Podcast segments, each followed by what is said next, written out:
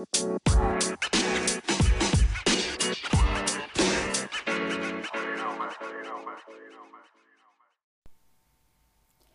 สดีค่ะ ยินดีต้อนรับคุณผู้ฟังนะคะ เข้าสู่รายการ Celebrities English Caption by CNJ ค่ะ ก่อนอื่นเลยนะคะ ก็ขอแนะนำตัวก่อนเลย ดิฉัน นุกฟาลุ่งคุ้มแสงค่ะ ใน EP นี้นะคะ เป็นการเจอกันครั้งแรก ก็อยากจะขอแนะนำรายการก่อนเลยนะคะ รายการนี้นะคะ เป็นรายการสอดแทรกความรู้ทางภาษาอังกฤษ เป็นการนำแคปชั่นจากรูปภาพใน Instagram ค่ะ ซึ่งนุกก็เชื่อว่าทุกๆคนเนี่ยมี Instagram กันอยู่แล้วเอาไว้ติดตามคนที่เราชื่นชอบอะไรอย่างเงี้ยนะคะ ซึ่งนุกเนี่ยจะนำรูปรูปภาพแล้วก็ใช้แคปชั่นจากเหล่าคนดังนะคะ หรือว่าบุคคลที่มีชื่อเสียงเนี่ยนำมาประกอบ ในรายการที่ทำให้เราเห็นว่าภาษาอังกฤษเนี่ยมันก็เป็นเรื่องใกล้ตัวนะคะ ไม่จำเป็นต้องอยู่ในห้องเรียน เราก็สามารถหาความรู้ได้ค่ะสำหรับ EP แรกนะคะเซเลบริตี้ที่เรานำมาก็คือ คุณเดวิดเบคแฮมนะคะ เป็นอดีตนักฟุตบอลชายชาวอังกฤษ หรือที่ทุกคนน่าจะรู้จัก เขานะคะจากการที่เขาเป็นอดีตนักเตะแห่งทีมแมนเชสเตอร์ยูไนเต็ดหรือว่าแมนยูนั่นเองค่ะ และแคปชั่นนะคะที่เรานำมานะคะ โพสต์ในวันที่ 18 กุมภาพันธ์นะคะ ซึ่งทุกคนเนี่ยสามารถหารูปดูได้เลยนะคะ เป็นรูปที่โรแมนติกมาก ๆ เลยค่ะ รูปภาพนี้นะคะคุณเดวิดนะคะขึ้นแคปชั่นว่า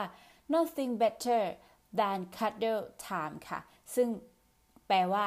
ไม่มีอะไรดีไปกว่าเวลากอดแล้วค่ะ คำศัพท์ที่น่าสนใจนะคะที่นำมาเสนอในวันนี้นะคะก็คือ cuddle ค่ะ c u d d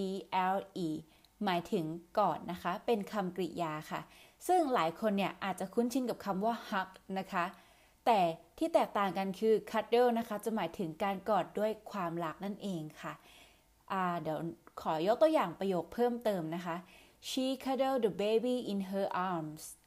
เธอหมายถึงหมายความว่า เธอนะคะกอดเด็กในอ้อมแขนของเธอค่ะ อีกหนึ่งรูปภาพนะคะของคุณเดวิดเบคแฮมนะคะโพสต์เมื่อวันที่ 6 กันยายนนะคะ 2563 ค่ะ ใครอยากดูรูปก็สามารถลองเลื่อนหากันดูนะคะ เขาขึ้นแคปชั่นว่า we had a visitor in the night ซึ่งก็แปลได้ว่าเรามีผู้มาเยี่ยมเยือนในตอนกลางคืนนะคะ หรือว่าในคืนนี้นั่นเองค่ะ คำศัพท์ที่จะนำมานะคะก็คือ visitor ค่ะ v i s i t o r visitor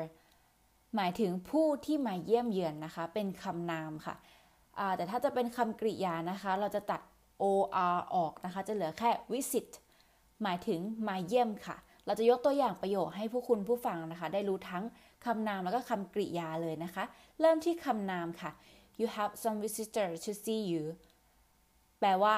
คุณมีผู้มาเยี่ยมเยือนนะคะ ที่ต้องการที่จะพบคุณ และในการใช้คำกริยานะคะ we visit a few gallery while we were in Bangkok ซึ่งก็แปลได้ว่าพวกเรานะคะ ได้ไปเยี่ยมเยือน 2-3 แกลเลอรี่นะคะ ขณะที่เราอยู่ในกรุงเทพนั่นเองค่ะ